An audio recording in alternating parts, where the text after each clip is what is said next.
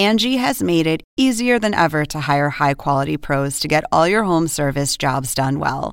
Just bring them your project online or with the Angie app, answer a few questions, and Angie will connect you with local pros who match your specific needs. Or book a service instantly at an upfront price. So join the millions of homeowners who use Angie to care for their homes and get your next home service job done well. Download the free Angie mobile app today or visit Angie.com. That's A N G I.com.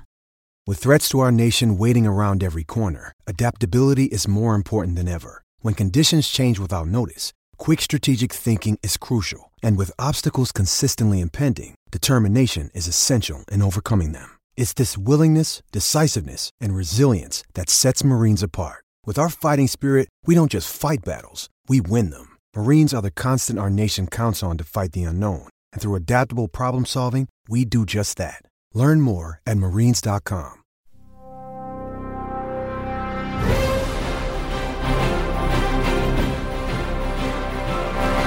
Welcome to the latest edition of March Madness 365. I'm your host, Andy Katz. On this edition of our podcast, I caught up with North Carolina freshman point guard Cole Anthony. He's certainly taken college basketball by storm, uh, has had a phenomenal start to his freshman season, and the Tar Heels are off to what looks like they're going to be challenging for the ACC regular season title, uh, potential Final Four run.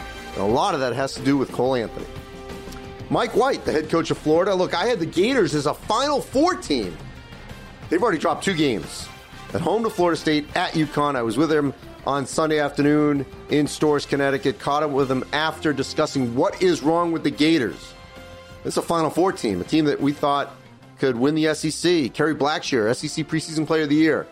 So we'll discuss that. Don MacLean, former UCLA player, former Clippers player, current Clippers announcer, and to our purposes, Pac 12 network announcer. On the Pac 12, the much maligned Pac 12 is off to a great start. We're going to break it down with Don MacLean. All right, before we get to my headlines for the week, New Power 36 is up. It doesn't match the AP poll at the top because I have Michigan State number one. Yes, they lost to Kentucky on opening night. Kentucky lost to Evansville, but Michigan State beat Seton Hall on the road. Myles Powell had 37 for Seton Hall. No team last week had a better win on the road. Duke playing great. I got them at number two. They beat Georgia State at home. Michigan State had a better win.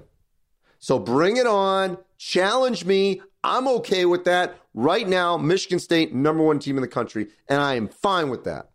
And you know what? They're going to settle on the court.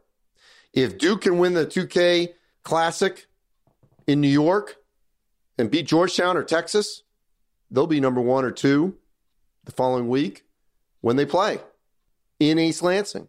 If Michigan State can win the Maui Invitational, they'll be one or two, and we could have one versus two. I'll be there for March Madness. It's the ACC Big Ten Challenge in East Lansing. Epic matchup. Regardless, they're one or two. It's going to be a great game. So check all that out at ncaa.com and March Madness on our social media ha- uh, handles. All right, let's go. First headline here of the week. Maxey on short. the way for the tie, and it comes up short. What a win by Evansville. Incredible job done by Walter McCarty and his staff. And credit goes to the Purple Aces. A program changing upset. Evansville. Evansville goes into Kentucky and beats Kentucky, the number one team in the country. Walter McCarty played at Kentucky, and he goes in with the Purple Aces and beats Kentucky. That may go down as one of the best wins of the year. And it, who knows, if Evansville can be a factor in the Valley, finish one or two, doesn't win the Valley tournament, that's going to help him get in the NCAA tournament. Yes, in year two for Walter McCarty. They already beat Ball State's good win for them at their level. Got to win it against Kentucky. Pretty good. Talk to Walter McCarty. Look it up right after on the bus. It's what we do in March Madness. We get you the big moments right after. All right, headline number two. Michigan State with a big road win to defeat the Pirates 76 to 73. What a ball game at this time of year. All right, well, I laid, I, I, I teased this, okay? The second best thing last week. Michigan State goes into Seton Hall, epic matchup.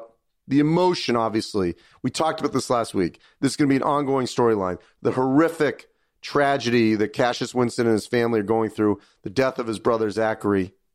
It's horrible. And there's no words. It's horrible. And yet he consistently has shown up with his family's blessing and has played well for Michigan State. He played very well in that game. They go into Seton Hall, crazy atmosphere, packed house in Newark. Powell drops 37, and there you go. And Malik Hall, freshman, off the bench, 17 points, 7 to 7. Pretty good. All right, third headline. UConn with a big 62 59 win over the Florida Gators. It's the Florida Gators. Okay, and we're going to talk to Mike White later in the show. They were a Final Four team for many of us in the prediction business. I was not alone. One or two in the SEC. They do not look good right now. They're not shooting the basketball well. Kerry Blackshear is not dominating the way an SEC player of the year. I mean, right now you go to Reggie Perry before him from Mississippi State. Uh, Scottie Lewis looks tentative. First half against UConn, he shoots an air ball, three air ball. Noah Locke, not consistent right now. Andrew Nembhard, not consistent. Uh, in this game against UConn, Tre Mann got a concussion. They're bigs next to Blackshear. They're still rotating, figuring it all out. Uh, Keyontae Johnson, you know, decision making. So we'll hear from Mike White. But that's the third headline that a Final Four team loses two games already, and we're not even at Thanksgiving. Uh, Final Four predicted team. The only other team in the preseason top 25 that had two losses as of here this week in November was Purdue. But Purdue, we didn't know what we are going to get. So those are your top three headlines for this week on March Madness 365. And now joining me here on March Madness 365, Cole Anthony, the super North Carolina freshman point guard, uh, who was our first National Player of the Week for the way he played in the first couple of games. Uh, North Carolina uh, knocking off Notre Dame to open the ACC, and then in their second game on the road against Wilmington, a stellar first week for Cole Anthony. And and Cole uh, making this transition from high school to college basketball. What's been the most challenging part of this jump? Um, I'd say the most challenging part just has to be probably the load, just of like how much you're practicing, and then after a game, you're practicing again the next day. I mean, it's just you don't get as many days off. So I mean that, and then also just in games, just choosing your spots, just learning like where you can get easy baskets, and just picking all your spots better. When you make a decision to go to a place like North Carolina, obviously you hope, anticipate that you're going to have an impact, and sometimes it works out, and sometimes it may take a little bit more time. Why do you think here? Just I know we're it's a marathon, but we're just at the beginning of the season. Why do you think? that transition has worked out so well here so soon? Well, I mean, obviously, I think it's still very early in the season, so I, we we can't tell yet if it's really worked out. But in these first couple games, I mean, I've just felt like I've done what my team is needed, and I mean, there's obviously we don't have many, we don't have another really real point guard on the team, so just being able to have the ball in my hands, I think that's probably what's really allowed it to work out so well in the beginning. How did Coach Williams empower you? from the beginning? Um, he just really just imbued me with a lot of confidence. Just pretty much told me that he wasn't going to give me the keys. I was going to have to work for them. So, I mean, me being, I, I love the work. So, so me and him have a pretty good relationship so far. Yeah, the system seems like it's ready made for you because you can push the ball, you can get to the rim. During your process, how did you see it? How did you see that North Carolina and the way they play fit you? Um, well, me, I just love the run, and I also love the rebound. So when you combine me being able to rebound the ball and eliminating that pass from the big to the guard, and with how Carolina likes to play, I mean, they they go together pretty well. So being able to rebound and push has been, I mean, it's a dream. You can't ask for a better situation in college for me coming into college. I mean, obviously, you know about your dad's career. I'm sure you've watched, you know, countless clips from when he was at UNLV, NBA player. In what way did he help you prepare prepare you for this moment? Um, he's just told me just to um really just enjoy the moment. That's the one thing he stressed because I mean, if you really if you don't focus on moments like these, which is a once in a lifetime opportunity to go play college basketball, I mean, they can pass you up extremely quickly. So I've really just been focusing on every single day, taking it a day at a time, and just loving the process. You know, there's a lot of, I mean, th- there's pressure. There's no question about it. And, and this generation of NBA players who played in the 90s uh, their kids now are, you know, your age, your peers, and you know they're having success. H- how have you balanced that? That to try to be your own person while also knowing that there's an expectation because you've got the Anthony name? I really just don't even really focus on my last name. Just I really focus on being the best individual I can be because at the end of the day, me and my dad, we're two different people.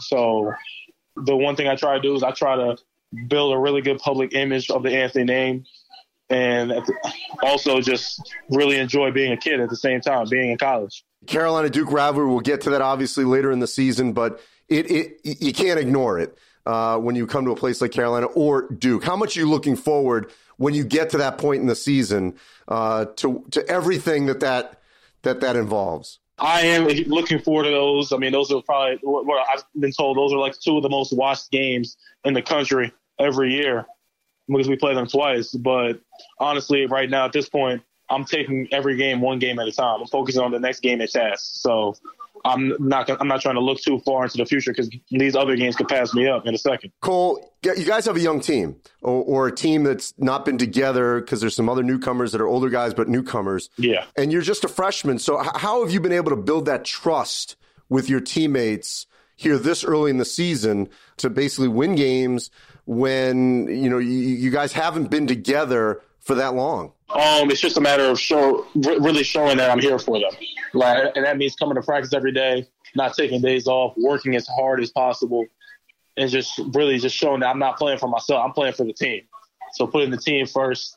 That's one thing I think everyone has done a really good job of. I mean, we all have our individual goals, but at the end of the day, the the team goals are going to take are going to take precedence over those. So everyone on the team has just done a really good job of putting the team first. So I'm super proud of the guys, but there's still a lot of work left to be done. And lastly, Cole, you know, this season so far, uh, your classmates have obviously had, you know, pretty big impact. You know, just a couple weeks into the college basketball season, you played with these guys in all star games, you know, the summer circuit. What have you thought about your fellow freshmen so far? Um, I, I honestly, I hope they can all kill it this year. I want the 2019 class to be uh, remembered. So, I mean, I wish them all nothing but the best, and I'll be watching them. So that's really all I can say. Cole, it's a pleasure talking to you. I know we're going to talk throughout the course of the season. You're off to a great start. Uh, keep it up. Thanks for joining me. Yes, thank you. And now joining me here, March Madness 365, Don MacLean from the Pac 12 Network, as well as a broadcaster with the LA Clippers. Uh, you know him well from his NBA career and uh, his uh, time at UCLA. And Don, uh, the much maligned Pac 12 uh, is off to a great start. You know, the, the, overall the, the conference is doing quite well, especially like a team like even Cal completely rebuilding. We thought with the head coach Mark Fox in his first year, and they're off to a 3 0 start, beating a pretty good Pepperdine team and and taking down UNLV. What, what's your first overall assessment of the pack? Obviously, every year is different and it's cyclical, and it's no secret that last year and even the year before weren't great for the league. And you know, I think first getting three new head coaches in the league kind of gave it a jolt, and they're doing well early, which is great to see. Um, and I also think Andy, the motivation of the last couple of years of the league being down, that coaches, you know, really looked around and, and said, you know what, we, we need to be better.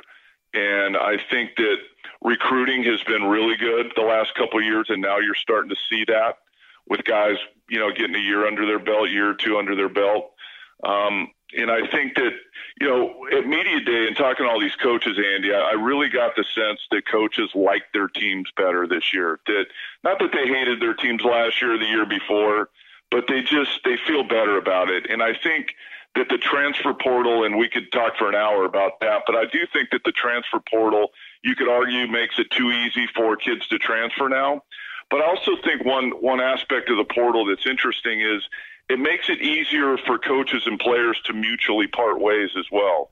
And I think some of these coaches are more so than ever that I've heard are understanding that the locker room is really important and that yes, you want the best talent, but if you have talented kids that aren't a good part of your locker room, it's not going to lead to success. And so I just think overall the coaches liking their teams better this year, having better locker rooms has gotten them off to a really good start. So let's start with Arizona they had a down year last year. Forget all the, you know, the sort of the shadow swirling around them because that's irrelevant to, to what's going on on the court right now. Mm-hmm. And they got better players. I mean, you know, I thought the addition, talking about transfers, Max Hazzard, uh, great addition, led Irvine to win over K State in the NCAA tournament. And uh, their freshman, Zeke Nnaji's off to a phenomenal start. Nico Mannion, you know, those two just right off the, I mean, and the whole class is doing great, but especially those two. And, and you did their Illinois game, which I watched. What an atmosphere. I mean, that, that first half felt like, I wouldn't say it was like the Arizona Illinois game in the NCAA tournament years ago in I think 05, but I mean, it was a great atmosphere just coming through, just watching it. Uh, what were your impressions of seeing them firsthand? Well, it was it was like the Arizona of old, and I said right off the top, you know, I've been there as a player in electric atmospheres. I've been there in the past as a broadcaster, electric atmospheres, and I knew that it was going to be like that. And, and I think Arizona is a great example, Andy, of kind of the overall league. It's like they have these these really good freshmen in Nnaji Mannion and Green, but they also have some guys that have been there for a few years that know, you know, how Sean wants things done, and so you put those two together and you have much, much better teams. And I think for Arizona, you add the talent level of those three freshmen. Then you got Chase Jeter back. You mentioned Hazzard. Dylan Smith is back. You got guys that have been there, and all of a sudden you got a really good team. Whereas the year before, you had guys leaving, you had guys leaving midseason, it just never worked. And so you have to give our coaches credit in the league for understanding where they were at what they needed to do and kind of fixing it. And I think Arizona is a perfect example of that. And that game against Illinois was a was a terrific example of that example in the sense that you got a Big Ten team coming in that's supposed to be pretty good this year, and Arizona just took them out. Whereas maybe last year that game goes the other way just because, but this year they handled them pretty easily. And I think for our conference, Andy, nationally, perception matters. And I think the biggest thing that we're doing, and I don't think you need to have a bunch of monster wins, our teams. What we have to do is eliminate the bad losses. And that to me is the biggest thing right now that all our teams are eliminating bad losses, which they had some of last year in November. Well, one program that, you know, consistently had been doing that, you know, is your alma mater. Uh, right. And they're not here at the beginning. I mean, it's early. The expectations are lower for Mick Cronin's crew because they're so young, but I, I think UCLA is a good example of that. These games that they've been playing early, we've seen it for years. Yeah. They would drop one of those games against a school from in state, especially that they shouldn't. And that's the kind of thing the league can't continue to do. And so far early, you're right. That hasn't been happening. Right. And I think Mick's going to do a really good job. And, you know, like any first year coach, it's not going to be perfect, but what he's done is set the tone for how he wants things done. He wants all his players accountable. You can see on the defensive end already what are they three games in, how much better they are defensively. And I think when you're better defensively, you can hang your hat on that and you eliminate losing to lesser teams because if the ball ain't going in, what do you do? But if you're sound defensively and the ball's not going in, you can still find a way to grind out games. And, you know, they lost to Belmont last year. I think there was a couple others. And I just don't see that happening because of – they have a lot of depth UCLA. They don't have any real standout offensive players, but I think they'll do it by committee on the offensive end. But again, what's really really stands out is is just that they're night and day defensively better than last year. Oregon, uh, you know, they got Payton Pritchard back. Uh, Anthony Mathis, a transfer to New Mexico. They just knocked off Memphis, which was playing with James Wiseman in that game. Uh, you know, they're looking the part like they're going to be a team that's going to be in contention for the Pac 12. And not only that, Andy, Dana can really coach. I mean, he's proven it year after year. I mean, this guy gets basically a brand new roster every year. Some years it doesn't go as great early. This year it's off to a better start. But by February, nobody wants to play Oregon. We say it every year. And last year, they looked like they were dead to rights in, in February. And all of a sudden, they catch fire. They win the Pac 12 tournament. They go to the Sweet 16 so now you look at Dana's roster and you're saying, well, you know, they've already kind of put it together. They got a good win against Memphis. Now what in February? What are they going to look like in February? And if they get Dante back in December, I mean, they're looking, they will be, if things go how they normally go with Dana, by February, they will be looking like a Final Four team. I'll tell you one that I, am really intrigued by early, and that's USC. You mm-hmm. know, Onyeka, Onyekwe Okongwu, if I'm saying that right. Onyeka you know, he's off to a great start. yeah. Say that ten you know, and, and, Nick and Nick is playing well too. I mean, they're a team that that is not getting a national pub yet, but uh, I mean they're they're one that has the look certainly of being a team that should be in the tournament. You know, that's they're they're one of the the prime examples of what I was saying earlier. And and and it wasn't one guy. It was just they didn't love their team last year, and this year they really like their team. Mobley, Okongwu, Anderson.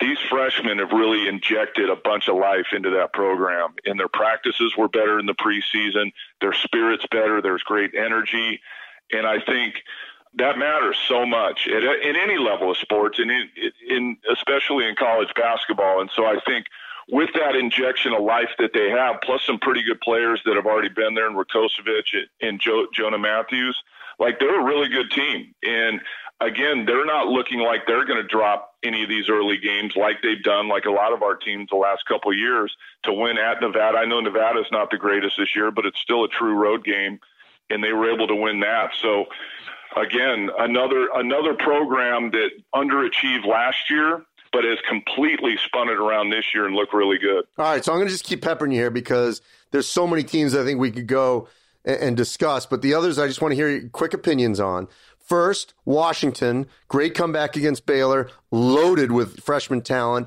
Did lose to Tennessee and Toronto, but I think they're going to be right there. What are your thoughts? Yeah, I mean the talent level's off the charts. They, I was there on Tuesday, Andy. They look like an NBA team warming up with their size and their length, and I think because of you know their two main guys being freshmen, they may take a few lumps here early. But with their length and their talent level in that Hopkins zone, there's no doubt that by March they're going to be in the thick of things in the Pac-12. All right, Colorado expectations. Can they meet them? Yeah, I do. I, I, think so, and I think I think so because of McKinley Wright, and just from day one, he's been the leader of that program because of his personality and his disposition, and he just brings so much to the table. And yeah, there is expectations, but I think when you have a true point guard, a true leader like him, um, you know, keep your locker room in order, to keep everybody managed. Tad does a great job. I just think that when you bring 95% of your production back and you have that many veteran players, you got a chance, and Colorado certainly has a chance in the pack this year. How about Arizona State? Lost Colorado in a quote non-conference game in China. Remy Martin back.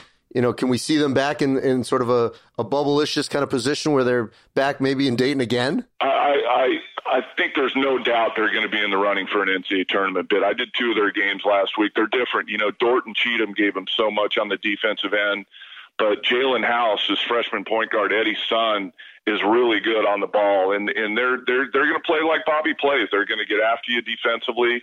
I think for them, they're going to be a little small. Rebounding is going to be somewhat of an issue, but when you have veteran guards and then another team with veteran guards, Remy Martin and Rob Edwards, you know, in, in a perfect combination. By the way, Martin can't stay in front of him off the bounce. Edwards probably the best catch and shoot guy in the league they're going to give you a chance. I liked I liked what I saw from Arizona State this week. All right, last two. I'm curious from you.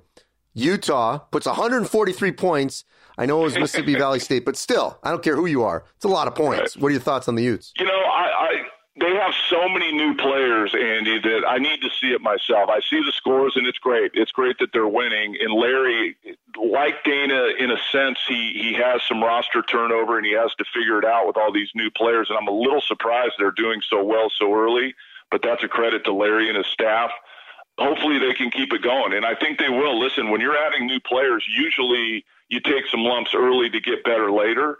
So a really good sign for Utah that they're winning here early and so hopefully they can keep it going. And the last one is Oregon State.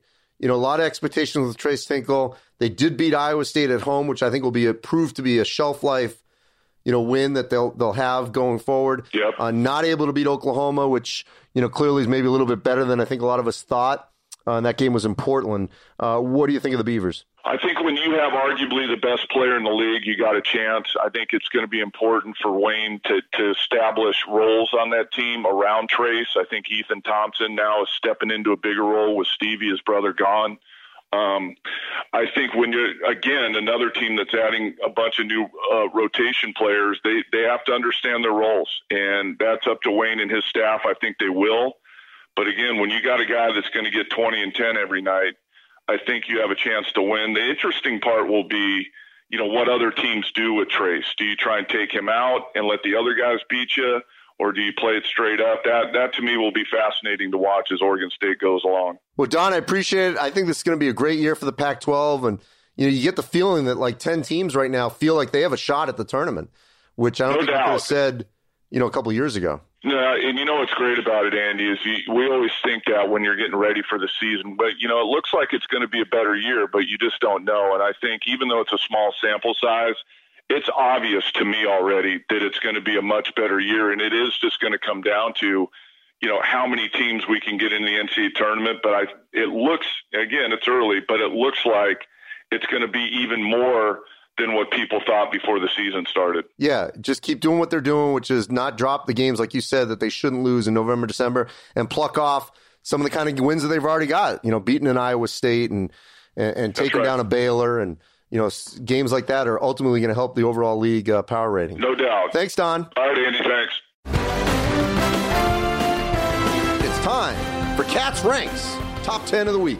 Here we go. Andy Katz, that guy will rank his wife's dinners. He'll rank anything. Checking in at number 10, Belmont. Yes, one of the darlings from last season's NCAA tournament, the Belmont Bruins. Adam Kunkel. He dropped 35 at BC, and BC had been playing well, by the way. They were undefeated. So he goes on the road, and Belmont scores 100 points, 15 point win. He scores 35.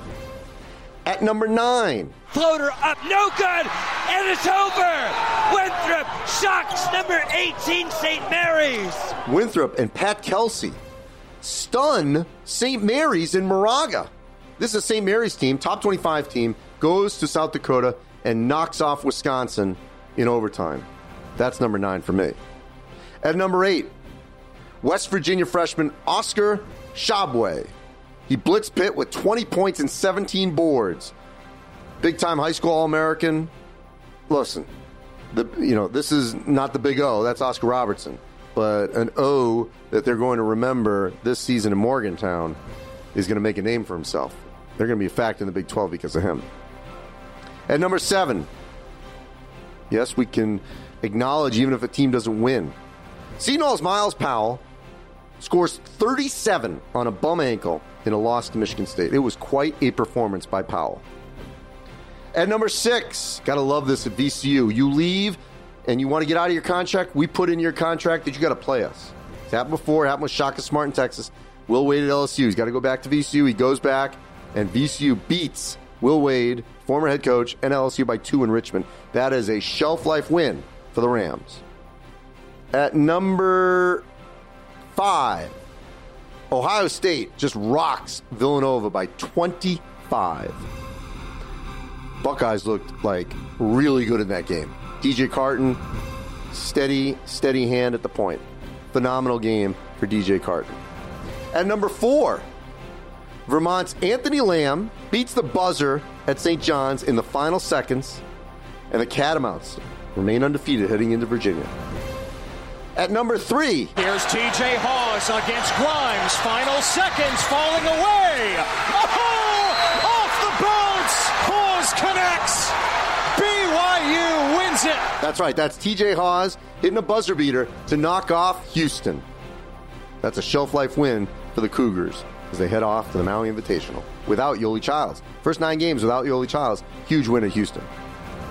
At number two, that's right, Michigan State freshman Malik Hall comes off the bench to score 17 in Michigan State's win over Seton Hall for our National Player of the Week. And the number one on my top 10 of the week, you heard it earlier in the podcast Evansville, the Purple Aces. A couple hours down the road, they shock number one Kentucky in Rupp Arena. And that is your Katz Rankz top 10. And now joining me, Florida head coach Mike White. And Mike, if you could pinpoint what has been the biggest issue so far for this team in dropping these two games so far and, and playing that close game against Towson, what is it? struggling to score. For the most part making jump shots making jump shots. I mean this this we were a jump shot making team the last couple of years starving for interior scoring.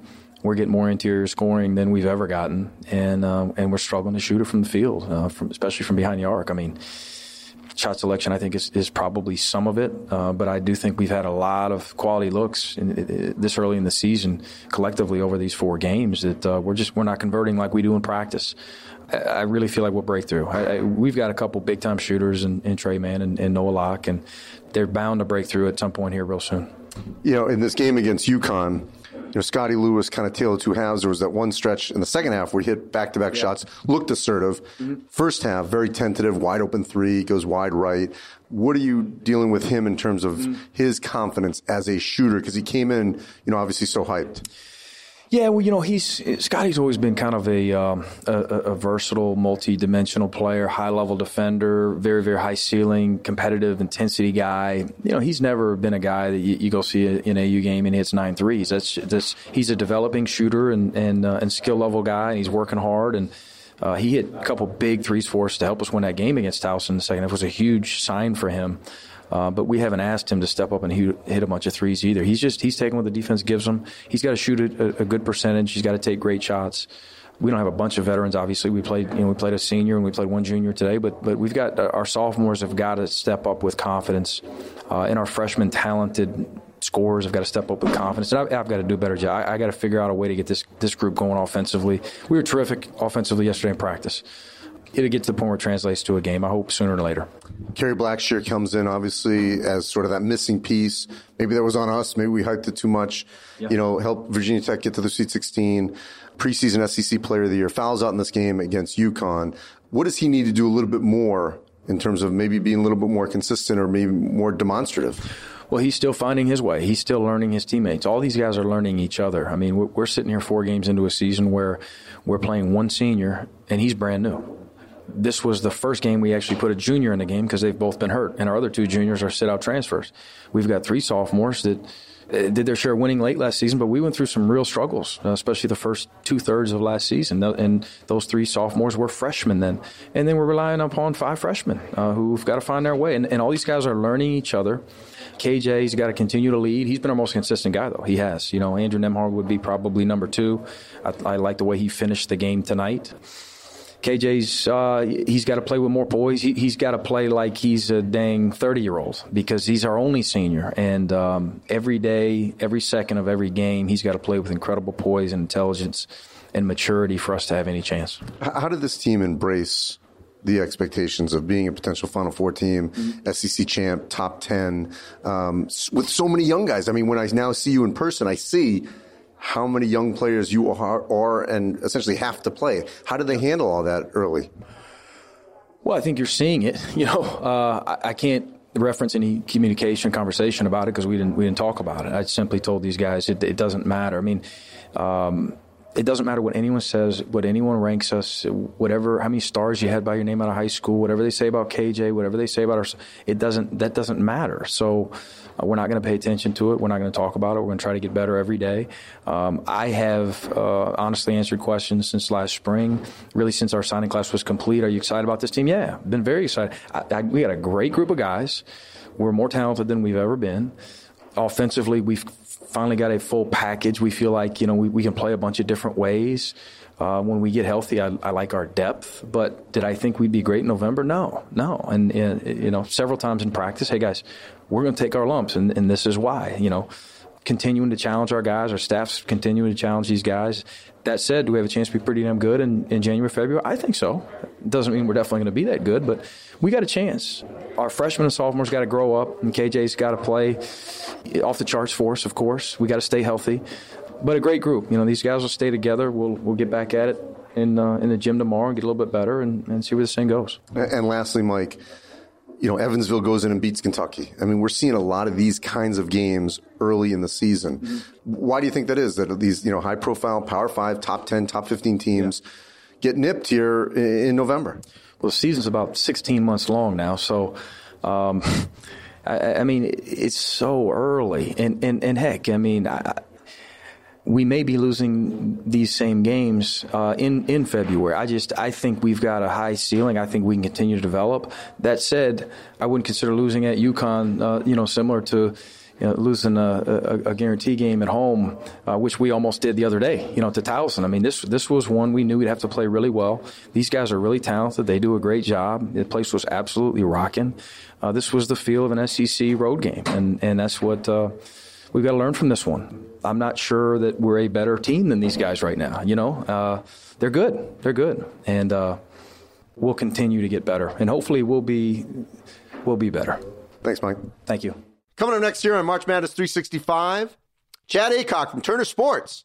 Play a little prediction game. How'd I do last week? How am I going to do this week?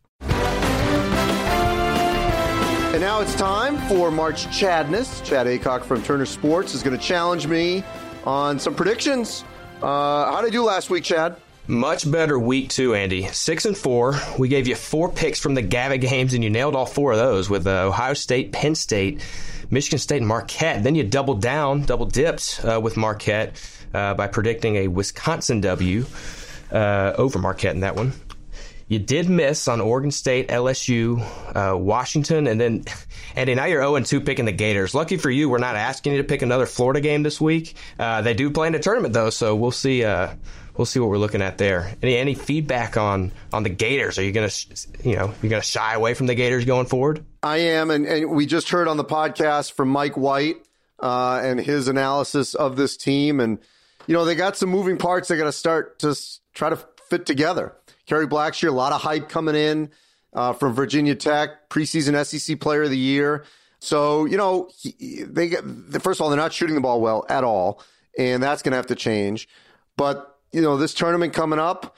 Uh, is going to be interesting for them. You know, technically, they actually could meet UConn again because they're on both sides of the bracket here in the Charleston Classic uh, later this week. So that could happen again. And it's a difficult tournament uh, for Florida. Missouri State's in there, which literally almost beat Xavier.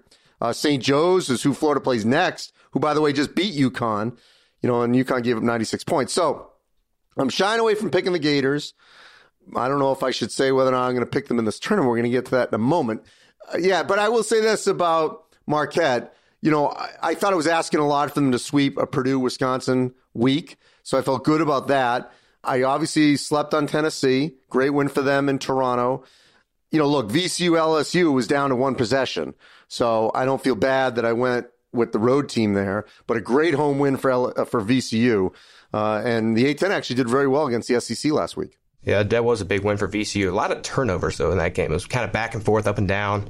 Fun to watch though. But let's look at this week, Andy. We're going to start off with the Tuesday night matchup. Vermont checks in at number 29 in your power 36. You're really high on the, the Catamounts. They've got three road wins so far St. Bonaventure, Bucknell, and St. John's. Can they give Virginia a tough game on the road? Yes, they can. Uh, but Virginia is now defending at a historic level. Not since 48 49 uh, has a team from the ACC opened the season with three straight wins, holding teams under 50 points. So uh, I do think that Vermont, which relies heavily on Anthony Lamb, will have a problem scoring like everyone else. And I think this will be a low scoring game, but I like Virginia at home in Charlottesville. All right, let's move ahead to Thursday. Looking at the 2K Empire Classic. Texas, who checks in at number 22 in the poll, against Georgetown. Andy, you've still got Georgetown ranked number 34 in your power 36. We actually got a little bit of pushback on that ranking. The Hoyas have, you know, they lost to Penn State and then they've kind of struggled in their wins. Why are you still kind of hanging around with, with Georgetown? And do you, do you think they can beat Texas? Who you got in that one? Well, you know, it, it's a good pushback. And I debated a lot on uh, Sunday night when I was putting the rankings together. And what I found was there are a lot of teams that I could put anywhere from 32 to 40. And uh, that was a little bit of a faith. I thought they played much better in the second half of their game against Georgia State, looked more like the team I thought they would be. And so this is a little bit of a faith pick. And with that being said, okay, we're not necessarily going to go with an upset special here, but as well as Texas is playing, and I'm really high in Texas, I'm going to go with an upset here and I'm going to say that Georgetown gets the win it desperately needs on a neutral court, actually familiar territory for the Hoyas at Madison Square Garden. And I like the Hoyas to knock off Texas. All right, so you've got Texas checking into the poll, and then if, if this prediction holds true, true, they'll be checking right back out. uh, the, the nightcap of that one in New York, though, same tournament. You've got Cal, who's off to a pretty hot start in year one of the Mark Fox era. Uh, but they've got a tough task with the newly number one in the AP poll, Duke. What do you think that one turns out to be? I'm going to go with Duke.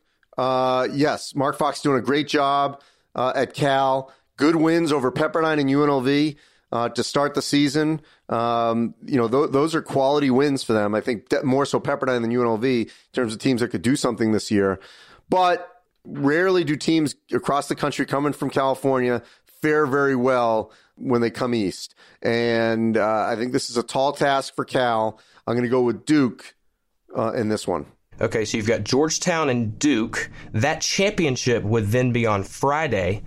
Who, who would you have in that potential matchup with Duke and Georgetown? Well, I like Yurtseven, who's got familiarity with Duke because he played at NC State, but I'm going to lean Duke here. Tre Jones is having a great start to his season at 31 uh, the other day against, uh, I believe, Georgia State. So uh, even though James Akinjo, Mac McClung, uh, I think can handle the Duke guards or compete with them, uh, I think this could be a very good game, late possession game, second time in a row that, well, two of the last three. I don't think the Cal game be late possession, but I think the second time in the last couple of weeks, I should say, at Madison Square Garden, the Duke will have a late possession win at Madison Square Garden.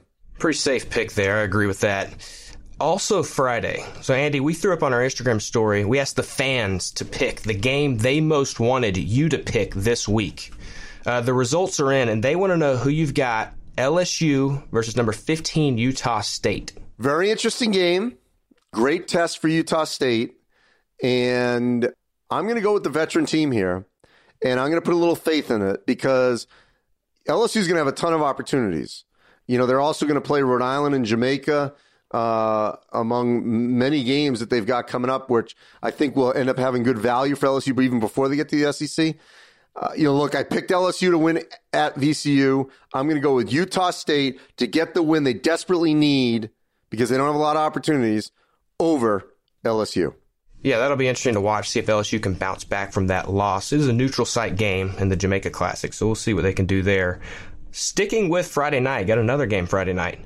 Houston, who, as you mentioned earlier in the Katz Rankz, they fell to TJ Haws game winner to BYU. Can they bounce back at Oregon this week? No. I think defensively they'll hold their own, but Oregon's playing very well. Payton Pritchard is looking like a Pac 12 player of the year candidate. Uh, the Ducks are off to a great start, knocked off Memphis last week, a game that I had that one right. Um, and so uh, I like Oregon to take down Houston in uh, what should be you know, I think a very entertaining game. Ducks keep rolling. Moving along to Saturday, you've got Ole Miss at number 16, Memphis.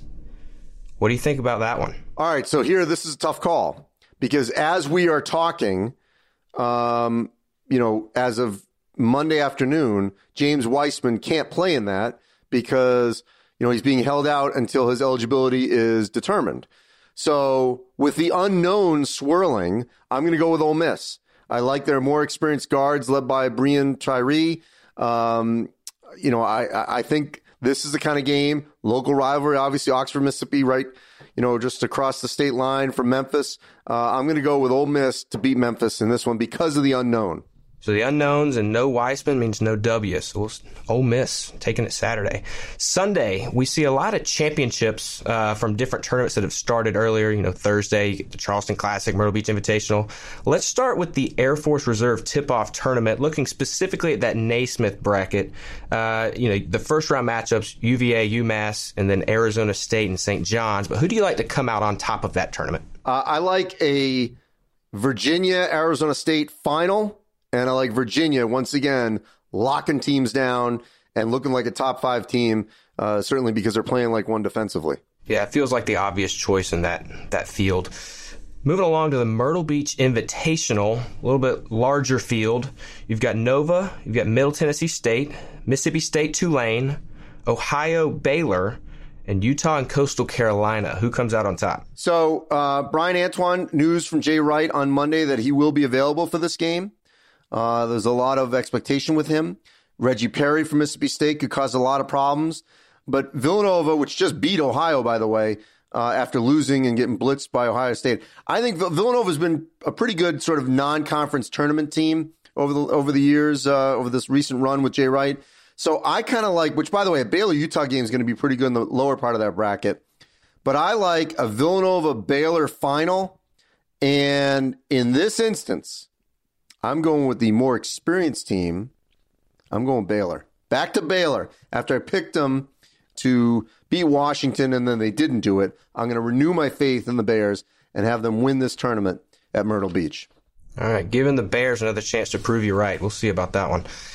Charleston Classic, another 18 field, Missouri State, Miami, Florida, St. Joseph's, Xavier, Towson, and Buffalo and UConn.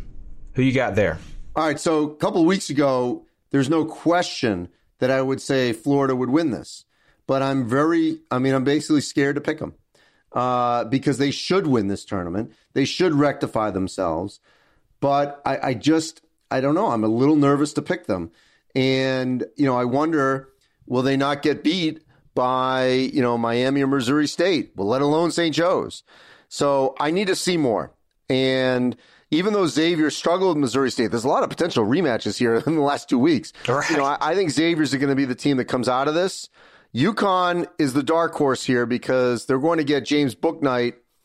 Uh, he's now off his suspension. So he comes in for this tournament. He's one of their better incoming freshman guards. He'll add a little pop to them. So I kind of like a Xavier UConn semi, but I'm going to go with the more experienced team in Xavier to come out either against Florida, who knows, either Missouri State or Miami, but I'm going to go with the Musketeers here. I'm going to put my faith in Xavier to win it. Yeah, that feels like the, the correct pick now. Although, you go back two, three weeks ago and you told me Florida wouldn't even be ranked in this tournament, I'd have probably laughed at you. And I wouldn't have hesitated in this field about picking the Gators. No doubt. So you just, you'd have still had a Florida Xavier final in that situation if Florida had, I guess, lived Correct. up to expectations. But yeah, this will be a fun week. It'll it'll kind of build the hype even to a bigger uh, feast week there in Thanksgiving, where we'll we'll give you another round of questions, predictions uh, next week, Andy. All right, great, Chad. As always, everyone can uh, you know hit me up, debate them, digest them. Uh, we got the Power Thirty Six uh, on March Madness and our NCAA.com platforms. Uh, of course, we've got coverage throughout the course of the week. You can hear various elements of the podcast and and our predictions. It'll be going out on social media. Uh, you can sort of just digest them more in the in the social media form as well. Uh, I'm going to be Friday night uh, at uh, Madison Square Garden to check out uh, that potential Duke Georgetown matchup as well. So a lot to discuss, Chad. And uh, oh, by the way, we've got more Feast Week and the holiday tournaments the following week, which I'm certainly will get into with the Maui Invitational and the battle for Atlantis, which is going to be just a loaded field, four top 10 teams next week down in the Bahamas. Chad, as always, appreciate it. Uh, check out all our stuff at NCAA.com and, of course, all our March Madness social media handles. And as always, thanks for listening to March Madness 365.